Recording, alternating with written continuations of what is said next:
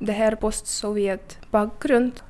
Jag tycker att det ligger djupt i eh, vår mentalitet. Det här rädslan att någonting dåligt kan hända. Vi har inga pengar nu, så vi kan inte flytta utanför pengar. Och vem ska utveckla landet då? Ja. Det är vi som ska utveckla det. Och landet behöver oss faktiskt. Знаменитий український Ан-22.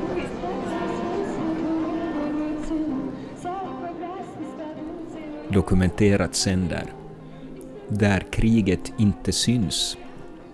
Ett program om vardagen för tre studerande i västukrainska Lviv. Av mig, Thomas Jansson.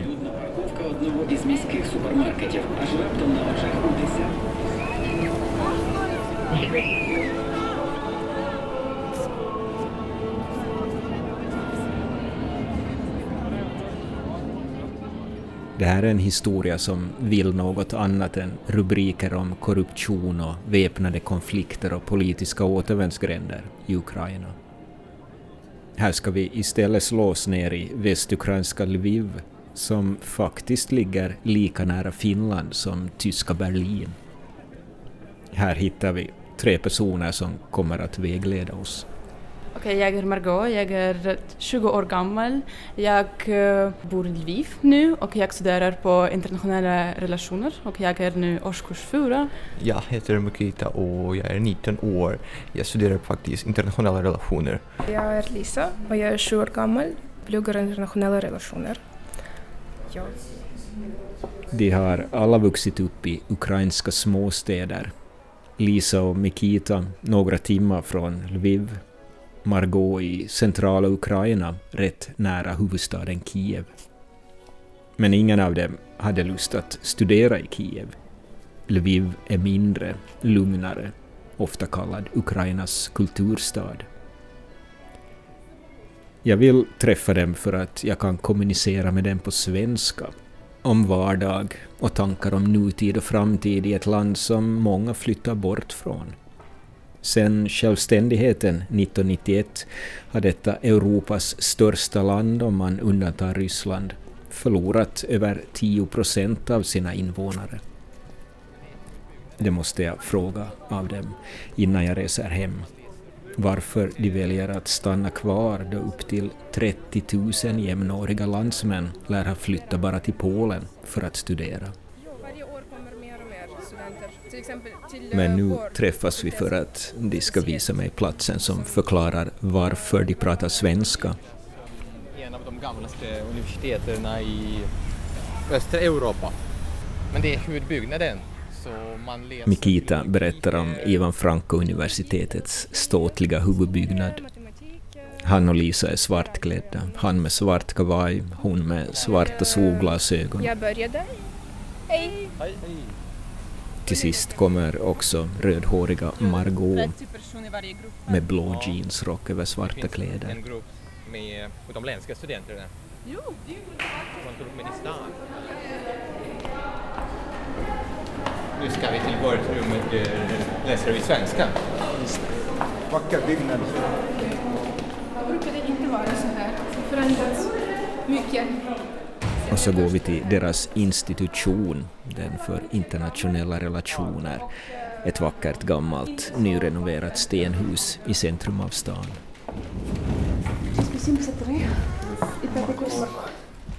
Här har man med stöd från Svenska institutet kunnat läsa svenska som biämne sedan år 2000.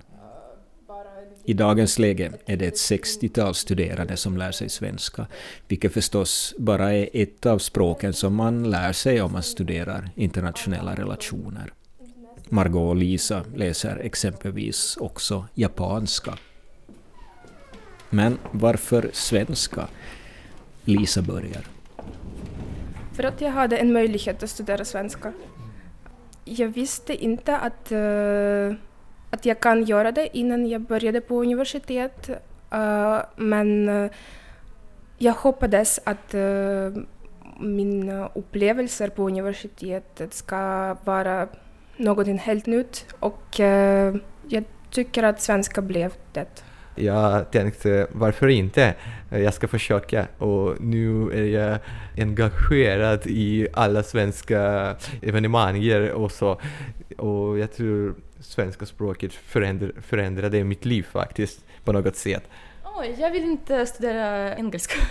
Jag var så trött på det. Därför att jag studerade engelska från när jag var fyra år gammal och när jag hörde att eh, på den fakulteten vi kan läsa svenska, jag tyckte okej, okay, jag ska göra det. Och också jag tyckte om Sverige, om Skandinavien, eh, alltid. Jag alltid tyckte om guden, om Odin, om Thor och så vidare, eh, om mytologi och jag tyckte om eh, språket och om kultur och så vidare. Så jo, jag valde det.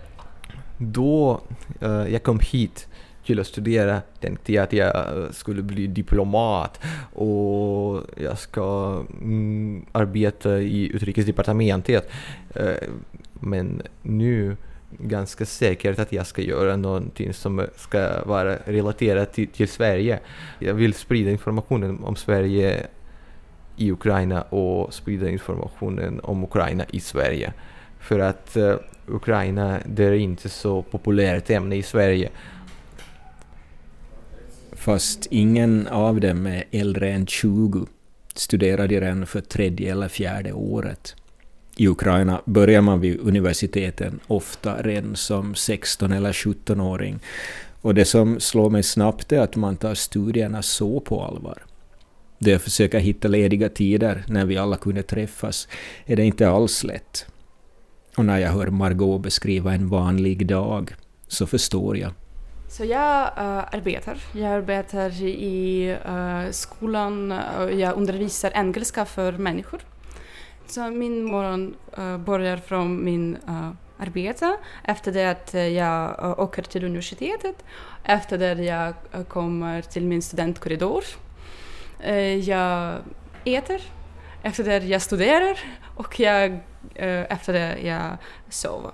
Sover, det är allt. Det är inte så intressant tror jag, men ja, det är min, eh, min dag.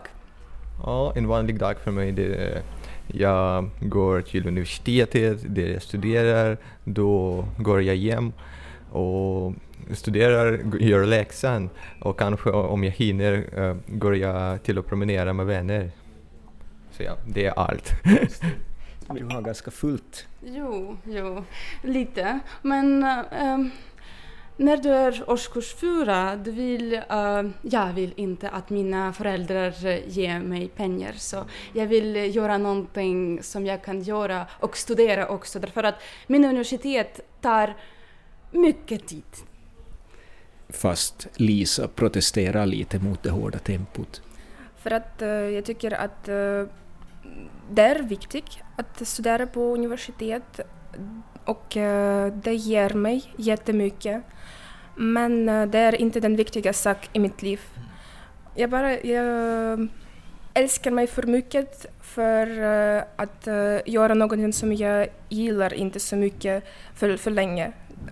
liksom. Och jag har vänner som kan plugga hela natt eller uh, skippa måltid eller någonting som det för att um, göra mer. Men uh, jag tycker att uh, det är absolut omöjligt om du vill ha balans i livet. Så, och det samma sak går med att åka hem till exempel. Jag försöker åka åtminstone en gång per månad för att uh, det är viktigt att träffa mina föräldrar och min familj för att de ska inte vara i mitt liv alltid. Så. Без краю. А, добре. Вам придется снова поднимать. Lisa, Mikita och Margot blir kvar på universitetet. Dagens föreläsningar ska börja och jag tar mig ut på stan för att bekanta mig med en västukrainsk stadsmiljö.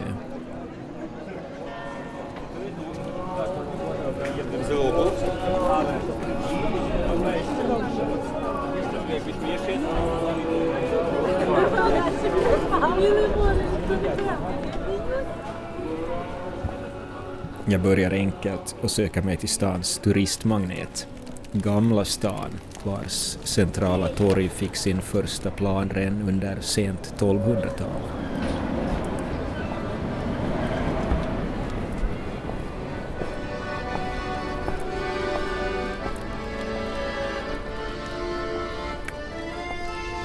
Sedan 1998 finns Lvivs historiska centrum på Unescos lista på världsarv och under de senaste åren har området putsats upp i rask takt. De ofta tre våningar höga vackra stenhusen renoveras, nya kaféer och restauranger öppnas med jämna mellanrum och jag blir inte alls förvånad när jag hör att Lviv faktiskt är den europeiska stad där turismen ökat mest de senaste åren. 2017 kom 50 procent fler turister än året innan.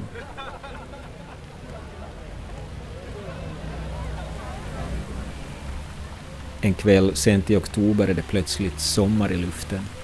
20 grader, människor sitter utomhus, på parkbänkar och fontäners stenavsatser och förstås på restaurangterrasser. Skulle jag inte veta det skulle det vara omöjligt att ens föreställa sig att jag promenerar omkring i ett land som är mitt inne i en väpnad konflikt. Gamla stan är fylld av gatumusikanter och förutom de äldre dragspelsgubbarna drar de alla mycket publik. Här får jag uppleva något som jag aldrig har varit med om, att se gatumusikanter locka fram.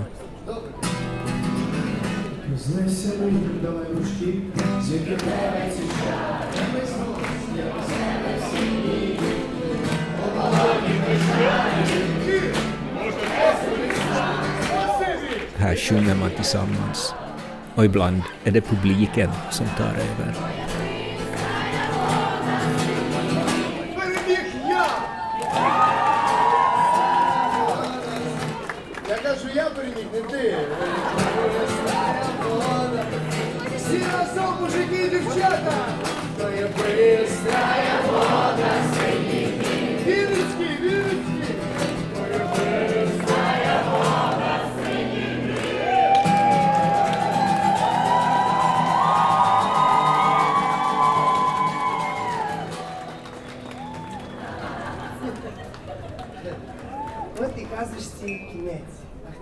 Nästa dag träffas vi på ett café för att prata frågor som också jag funderar på i min egen vardag. Vad språket betyder för ens identitet, eller metoo-rörelsen, om den alls har fått synlighet bland unga i ett land som Ukraina. Allra först vill jag ändå veta hur det känns att bo i en stad där en turist inte känner något av de väpnade konflikterna. Men då man ändå vet att de finns, hur tänker man på det? Och vad använder man för ord när man talar om det som händer med Krimhalvön och det som sker vid östgränsen mot Ryssland? Mikita börjar. Ja, det är jätteviktigt för oss att kalla det kriget. Eh, om vi pratar om östra Ukraina, om vi pratar om Krimhalvön, då är det annexion. Så ja, Hur mycket tänker du på kriget? Ja, det, jag tänker inte om det varje dag. Lviv, räknas som kulturhuvudstad i Ukraina.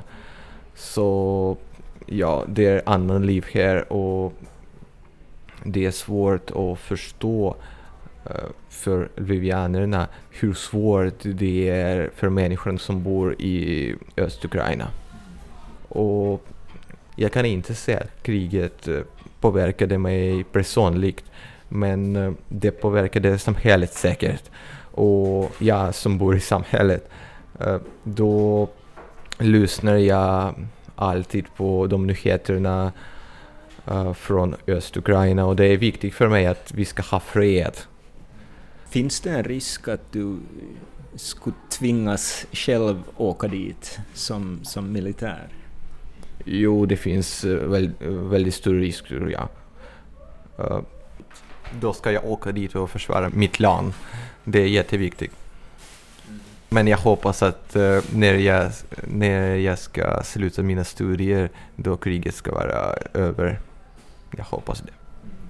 Det är ganska lätt att ignorera kriget bara. För att, uh, som du sa, det, det känns inte att det finns här. Men uh, så men, så många människor, bara även de som jag känner till personligt från min stad, eh, de åkte dit eh, att eh, det kanske det går inte att ignoreras. Och mina grannar från min hemstad åkte dit. Men de bara brukade inte liksom berätta någonting om det. Vad jag kan säga, jag vet att alla krig ska ta slut en gång.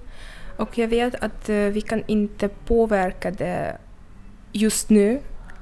För att mm, vad kan jag göra? Jag kan göra ingenting. Så det viktigaste saken som jag kan göra är att eh, plugga, utveckla mig själv och kanske förändra saker i, i mitt land senare när jag är äldre och jag har mer uh, erfarenhet.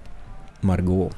Det är helt uh, hemskt att uh, nu i Lviv det verkar ut så hönt och uh, människor promenerar och dricker te eller kaffe men i östra Ukraina det finns kriget och uh, människor dog och uh, många människor måste åka någonstans och uh, jo, det är, det är så svårt och um, jag kan inte förstå varför det händer och jag vill att det slutar nu. Men um, också jag vet att uh, president Putin, uh, jo, han vill att ha det land. Jag, jag, kan inte förstå det, därför att Ryssland är så stort och de har så många problem. Och uh, kanske du kan börja och ehm, göra någonting med problemen i ditt land och kanske göra någon, ingenting med Ukraina. Men jo, det är lite problematiskt.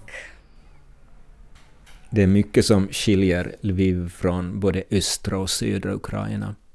Och det handlar inte bara om avstånd till den väpnade konflikten. Lviv och Västukraina har ofta varit en del av Centraleuropa och det gör att jag har lätt att känna mig nästan som hemma här. Bebyggelsen och kafékulturen är så igenkännbar, vilket beror på arvet från många år under österrikisk monarki. Fram till första världskriget var Västukraina en del av Österrike-Ungern. Så jag frågar om det också för ukrainare känns som om det handlar om två olika länder. Lisa? De är inte som olika länder. Vi är ändå ett land som... Eh, men eh, det är uh, eh, på grund av historiska saker. Liksom. För att uh, västra Ukraina var uh, alltid mer europeisk och östra Ukraina var mer uh, rysk. Och det är svårt att, ba att bara glömma bort allt som hände tidigare och säga att oh, vi är tillsammans, tillsammans nu och vi är absolut liksom samma, vi, vi liknar varandra i allt. Nej.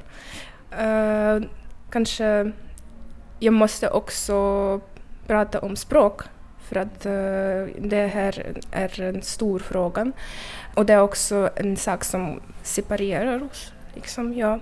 Och när jag åkte till Odessa märkte jag det också. Uh, det var mycket lättare för mig där för att jag pratar ryska och min familj också pratar ryska så vi eh, kände oss jättebekväma dit. Men uh, jag också tycker att det är viktigt för uh, alla ukrainare att kunna ukrainska. Så jag var inte nöjd med uh, människor som arbetade i, uh, liksom på järnvägsstation eller i, um, på café eller någonstans som kunde inte ukrainska och kunde inte höra uh, vad jag menade när jag pratade med dem på ukrainska. Så ja, det var konstigt. Men jag tänker att det kan förändras och det ska förändras snart. Om du bor i Ukraina och du arbetar här och du har familjen så på arbete måste du prata ukrainska. Men i familjen, det, det är du som bestämmer. Du kan prata ryska och det är absolut okej. Okay. Men när, när man pratar med dig på ukrainska. Jag tror att du bör svara också på ukrainska. Men det är väldigt problematiskt med människor som tror att uh, ukrainska är inte viktigt. Och uh, jo, Därför att alla människor i Ukraina, de förstår ryska. Alla människor i Ryssland, de förstår inte ukrainska. Jo, vi förstår det. Uh, men min eh, familj är, eh, vi pratar ukrainska hemma. Men många familjen, även i min hemstad, och vi bor i centralen Ukraina, och de pratar ryska. Eh, och många människor från södra Ukraina, de pratar ryska. Och när de kommer, åker till Lviv och alla här pratar ukrainska och alla i universitetet pratar ukrainska. Det är lite svårt för dem. Uh, men jag har en väninna och uh, hon studerade faktiskt med mig i skolan och uh, hon bor nu i Odessa. Och alla i hennes universitet, de pratar ryska.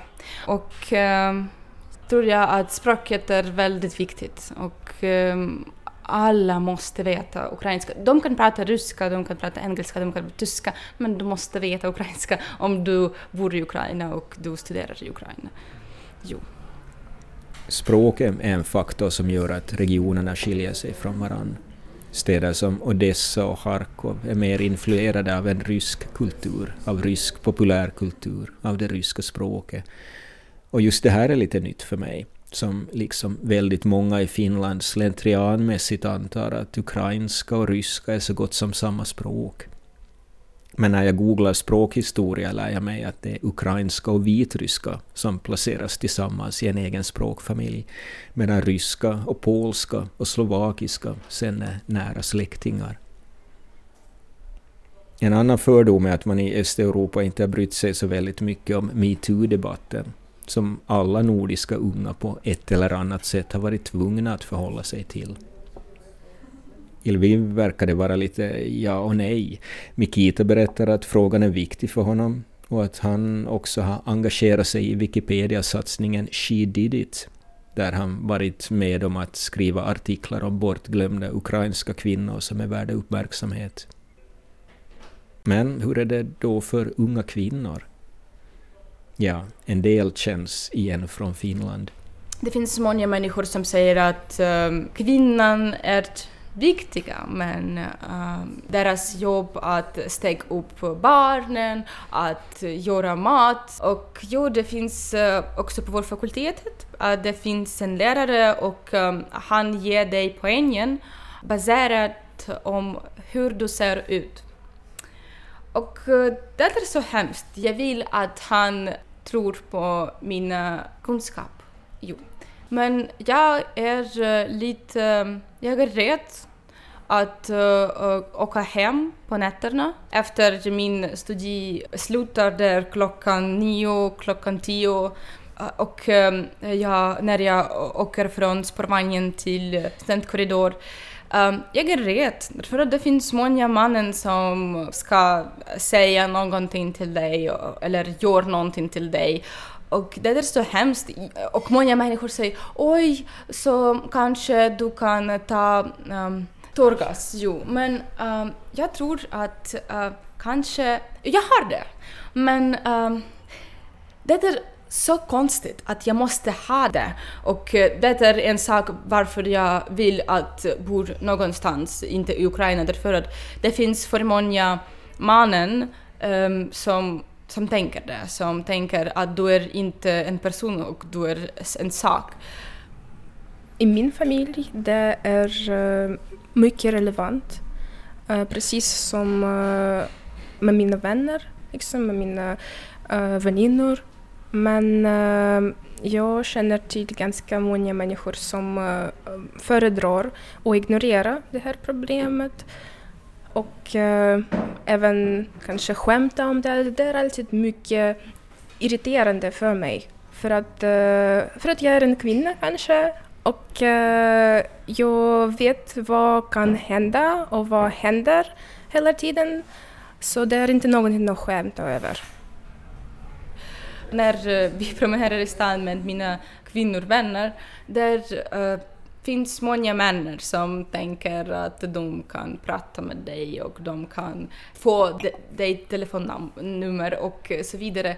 Och eh, det är inte dåligt, det är inte dåligt, jag säger att det är inte dåligt, men det är um, de pratar med oss som inte med en person. De pratar med oss som en en sak. Och jo, jag tänker, jag, jag tycker om det inte så mycket.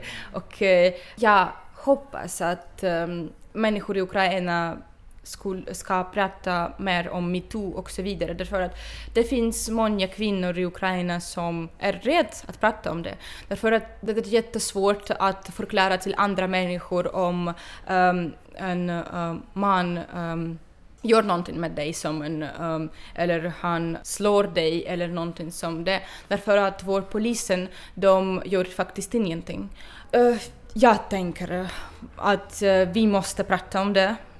Men det finns många människor uh, som tänker att um, det är inte så viktigt nu, att det finns andra problem. Jo, det finns, men uh, tror jag att många problem som en andra, de börjar från problem i familjen. Och uh, vi måste prata om det, därför att alla är människor och livet är så kort. Varför vi måste göra någonting som vi ville inte göra? Som vi tänker att det finns eh, några saker som vi kan inte prata om. Så livet är så kort, vi måste njuta av det och vi måste göra vad vi vill, inte vad andra människor säger vi måste göra. Så det är detsamma med människor som uh, tror inte så mycket på traditionella familjer som är uh, homosexuella och så vidare. Och om du uh, tycker om, uh, inte så mycket om män tycker om kvinnor, det är helt okej. Okay.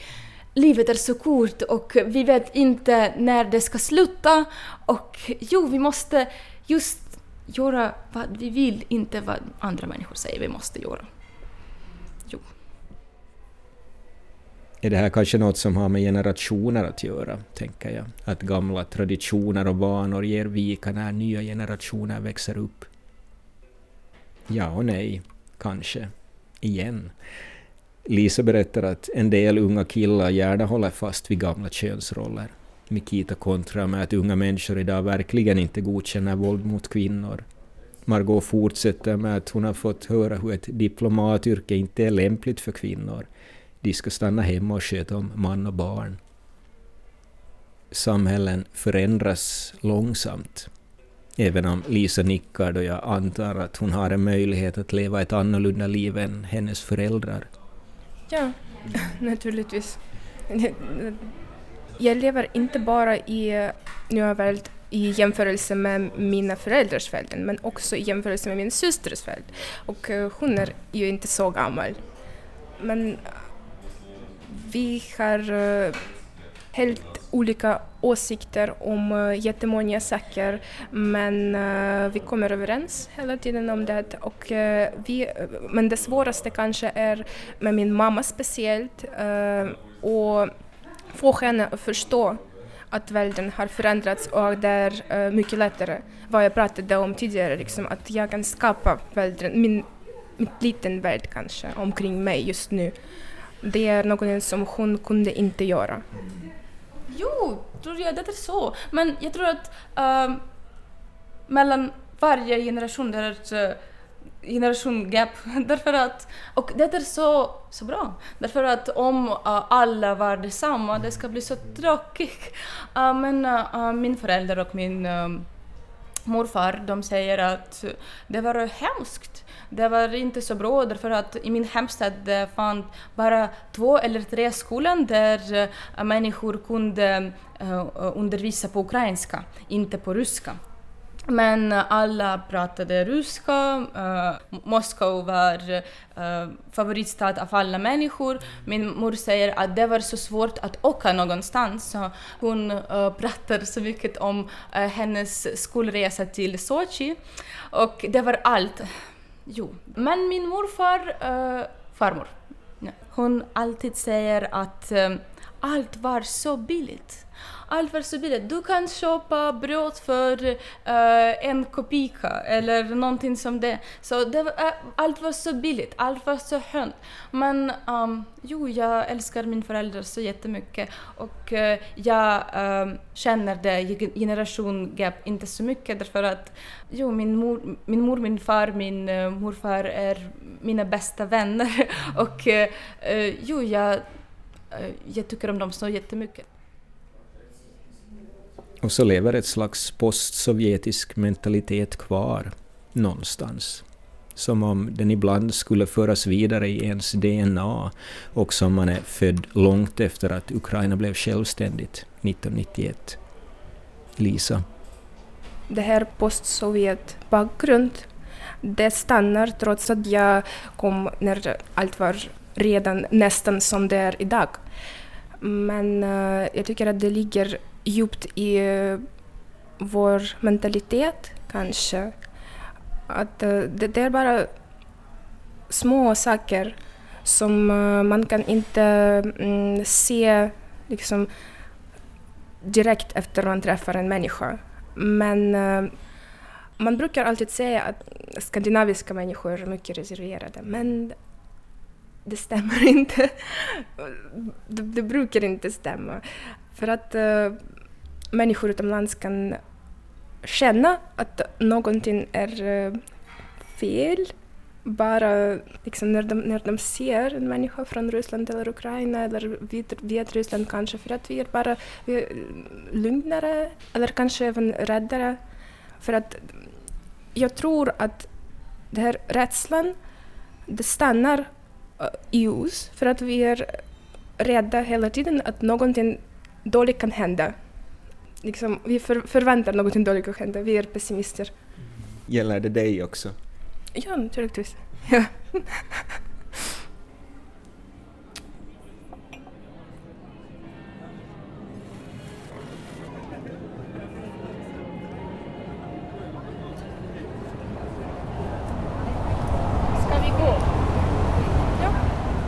Efter vårt samtal går vi ut på stan och jag låter mina värdar föra mig på en rundvandring innan vi avslutar med en gemensam måltid.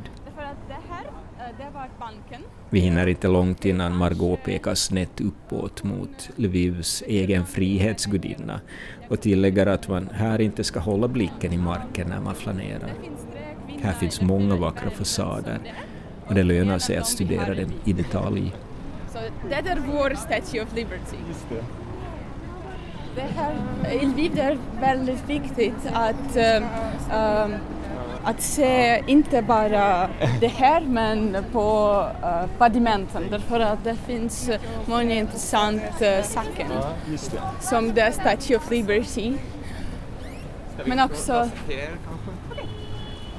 men också det här kan du se. Ah, det är det. en av grekiska guden. Den är fin. Jo. Vad var det den här parken heter? Uh, Ivan Franko-parken. Jag tycker om det här stället för att det finns många hundar som promenerar med uh, deras uh, människor och uh, det är så fint här, så tyst och det är nära vår uh, fakultet. Så så du är mycket här? Ja, ja.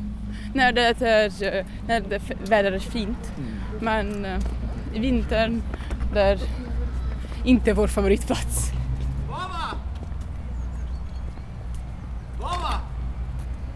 Vi hinner promenera utanför stadskärnan där gatuskyltarna är skrivna enbart med kyrilliska bokstäver och där husen inte är lika renoverade som i centrum. Här är det som att promenera runt i Östberlin efter murens fall innan den stad blev Europas största renoveringsområde.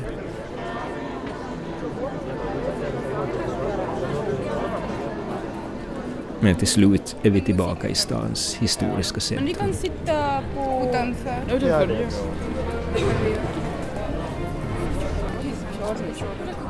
Ja, О, не змінилось меню. Där slår vi oss ner på en uteterrass och beställer mat. А, бургер карбонара, будь ласка. Бургер з фалафелем. Банановий торт. Так. Тоді бургер з фалафелем, бургер карбонара, фалафелі, грильовані овочі, банановий торт, 300 på 0,5. Och jag frågar om framtidsdrömmar. Det där som nordiska unga funderar så mycket på att en existentiell ångest ständigt lurar bakom hörnet. Här får jag mest korta svar, vilket Lisa förklarar med att hon inte försöker planera så mycket eftersom det inte brukar fungera så bra. Det har hänt i mitt liv redan liksom, innan jag eh, började på universitet, eh, jag trodde att det ska bli som den viktigaste upplevelsen kanske i, uh, inte i hela liv, men helt liv, men då åtminstone. Men när du kommer hit och du ser hur systemet fungerar och uh, allt som är fel, då blir de jättebesviken. Så det är kanske den huvudsak som jag lärde mig på universitetet. Att du måste inte mm, skapa förväntningar. Jag är 20 år gammal och allt sa det att min studentår ska bli de bästa från mitt liv. Men det verkar ut att eh, jag är så trött. jag har ingen tid att eh, just eh, göra ingenting. Det är bra, det är jättebra att jag har ingen tid att tänka om dåliga saker kanske. Men um, den här eh, um, veckan var så jättedåligt eh, um, och jag studerade till fyra på morgonen, till fem på morgonen och steg upp klockan åtta. Uh, jo, så jag har ingen tid att bli deprimerad. Det där med att man inte ska hoppas så mycket har också att göra med korruption och traditioner. Jag hör om hur irriterande det är när man kan köpa studiepoäng och tentresultat, eller när det finns lärare som ger poäng efter kvinnors utseende, och hur konstigt det känns att någon som spelar president i en TV-serie faktiskt blir vald till riktig president. Margot skrattar till åt att han i TV-showen alltid tog cykeln till jobbet. Mm, men nu, han eh, cyklar inte till eh, hans jobb. Han har eh, bra eh, bil och faktiskt eh, många av människor i parlamentet nu är från hennes parti. Och många av dem är människor som var inte politikerna som uh, arbetade i showbusiness. Och uh, också, det finns ett problem som um, det finns många människor som faktiskt förstår ingenting om politik. Så det är så svårt och eh, jag hoppas, jag, jag, jag, jag väldigt hoppas att eh, de ska bli bra uh, politikerna. Men jag tror inte så mycket på dem därför att de, de är inte politikerna. Jag, jag tänker jag att um, människor uh, som är politikerna, de måste ha utbildning och de måste veta vad de gjort. Och de måste veta laget av Ukraina, de måste veta konstitution. Eller jo, därför att nu, vårt parlament är TV-show nu och det är så... Jo, så konstigt. Det blir förstås inte mindre konstigt av att det inte bara är i Ukraina som det känns så. Tänk USA, tänk England. Men Lisa fortsätter innan jag hinner ta upp det. För mig personligen det var en överraskning att eh, så många valde den här personen utan politisk liksom, erfarenhet och eh, en person som eh, byggde sin karriär på politiska skämt jag, jag, kan inte förstå det faktiskt, fortfarande kan jag inte förstå det. Men kanske, kanske det är bra att något förändras. För att uh, vi, vi går vidare i alla fall. Det är absolut nytt ansikte, liksom. För att tidigare det var bara som cirkel, ja. Och uh, det, liksom, det kan uh, se ut som om, om någon, som någonting uh, förändras men uh, det faktiskt gör det inte. Mm. Till slut ställer jag den där frågan jag tänkte på den när jag träffade den på universitetet. Varför de inte gör detsamma som tiotusentals jämnåriga som flyttat utomlands för att studera vi har inga pengar nu. så vi kan inte flytta utanför pengar. Därför att uh, när vi kommer till Sverige till exempel och vi har inga pengar så uh, ingen vill ha oss där. Så jo. Men också min familj är här och jag kan inte lämna dem. Och vem ska utveckla landet då? Ja. Det är vi som ska utveckla det. Och landet behöver oss faktiskt. Jag tycker att det är viktigt att vara utvecklat nog för att eh, ha en möjlighet att ge ett land som du flyttar till någonting, inte bara ta av den. Så jag liksom väntar för ett uh, tidpunkt när jag är redo för det. Så, ja. Men du är kanske den som tänker mest på att möjligtvis i framtiden bor du i ett annat land? Ja, som jag ser, ja. kanske. Jag bara, som jag sa tidigare, jag tycker inte så mycket om koncept av uh, länder. Jag tycker att uh, hela världen är mitt land. Och eh, jag skulle vilja få olika typer av upplevelser och jag skulle vilja försöka att förstå hela världen, inte bara den här platsen när jag föddes. Um, jag valde inte den här platsen. Jag kunde inte välja. Och, ja. och, nu, och nu jag faktiskt kan. Så, ja. Jag tänker detsamma, att eh, nu vi kan, eh, vi kan välja vad som helst. Men vi måste utveckla och vi måste veta vad vi vill göra. Jo, och idag i tidens av globalisation det är jätteviktigt att, att kunna annat lands historia och personligt jag i framtiden vill och leva i de olika länderna, inte bara i en land för hela mitt liv. Det håller jag med. Ja. Men ni är ju väldigt unga ännu. Ja, vi är Kanske inte för Ukraina, för att uh, nästan alla som kommer från Sverige, de, uh, Sverige eller från utomlands kanske, från mer utvecklade länder, de säger att uh, ja, ni är så duktiga, ni, är, ni kan så många olika saker, ni talar olika språk, men det är, det, det, ja, det är inte nog i Ukraina för att det är ganska många som kan språk, det är ganska många som är duktiga och uh, vi gör och gör och gör och det är aldrig nog. Liksom. Och konkurrens är ganska uh, stor. Det är därför du sa det att allt är så fattiga och uh, det har många konstiga saker det här så det finns många duktiga människor som vill att uh, faktiskt uh, åka utomlands och uh, kanske ha mycket pengar så det är därför det finns mycket konkurrens. Ви знали, що в них є історія? Історія? Крафтове пиво сподобалось качці. Вона позбулася алкогольної залежності і покращила загальні показники здоров'я.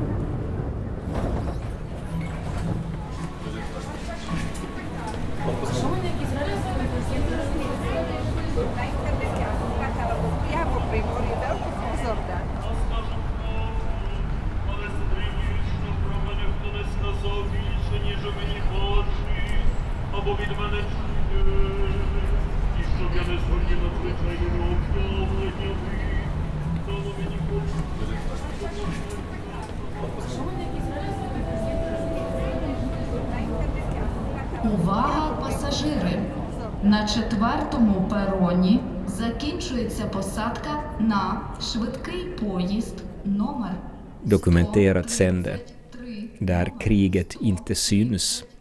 Ett program om tre studerande i västukrainska Lviv. Av mig, Thomas Jansson. Tack till Margot Prodaivoda, Lisa Tsareva och Mikita Nikonchuk. Producent var Staffan von Martens.